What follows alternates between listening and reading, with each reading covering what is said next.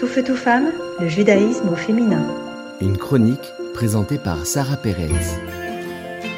Aujourd'hui est un jour très spécial, le jour de la Hiloula du Baba Salé, le grand tsaddik Rabbi Israel Abi'hssira, qui était enterré à Netivot. Et jusqu'à aujourd'hui, on peut aller le pèleriner et demander des bénédictions. Il y a beaucoup, beaucoup d'histoires qu'on raconte sur le Baba Salé, une plus miraculeuse que l'autre, une plus belle que l'autre. Mais il y a une histoire qui m'a marquée. C'est l'histoire d'un homme qui ne pouvait pas avoir d'enfant. Tous les docteurs lui ont dit, quoi que tu fasses, quel que soit le traitement, tu n'arriveras jamais à avoir des enfants.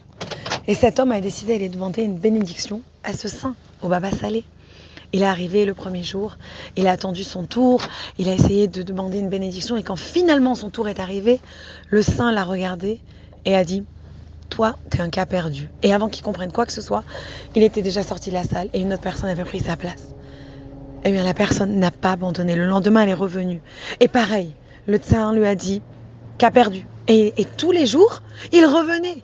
Et tous les jours, il faisait la ligne. Et tous les jours, il repassait devant le Baba Salé qui disait « C'est un cas perdu, c'est un cas perdu, c'est un cas perdu, c'est un cas perdu. » Au bout d'un jour, le Baba Salé s'est tourné vers son secrétaire et lui a dit « Mais cela fait combien de temps que cette personne, elle vient ?»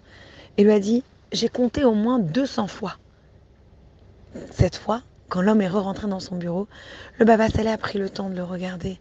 Il lui a dit « Dis-moi, toutes les fois où tu es venu, toutes les fois où je t'ai dit que c'était un cas perdu, pourquoi tu continues à venir me voir ?»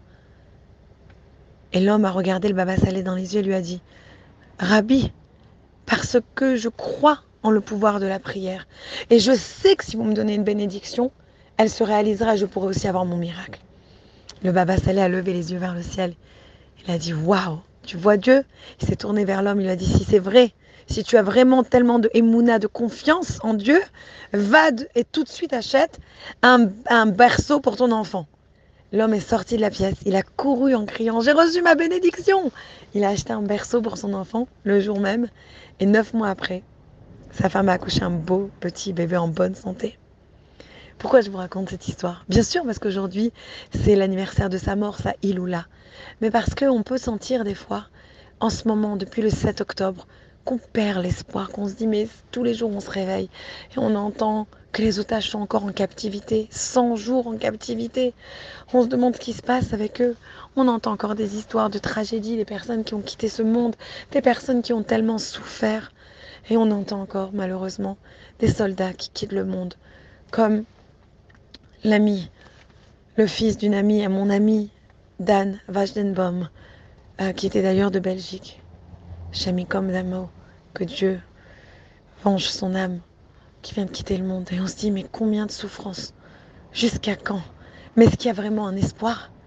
Alors rappelez-vous de cette histoire. Rappelez-vous de cet homme qui avait tellement foi, qui avait tellement confiance en la prière et les bénédictions et le pouvoir de réfléchir positivement et de garder l'espoir, qu'à la fin, son miracle est arrivé. Alors je continue à garder cet espoir pour nos otages, pour notre peuple, pour chacun d'entre nous. Et je demande à Hachem que votre miracle aussi arrive. Bonne journée. Tout feu, tout femme, le judaïsme au féminin.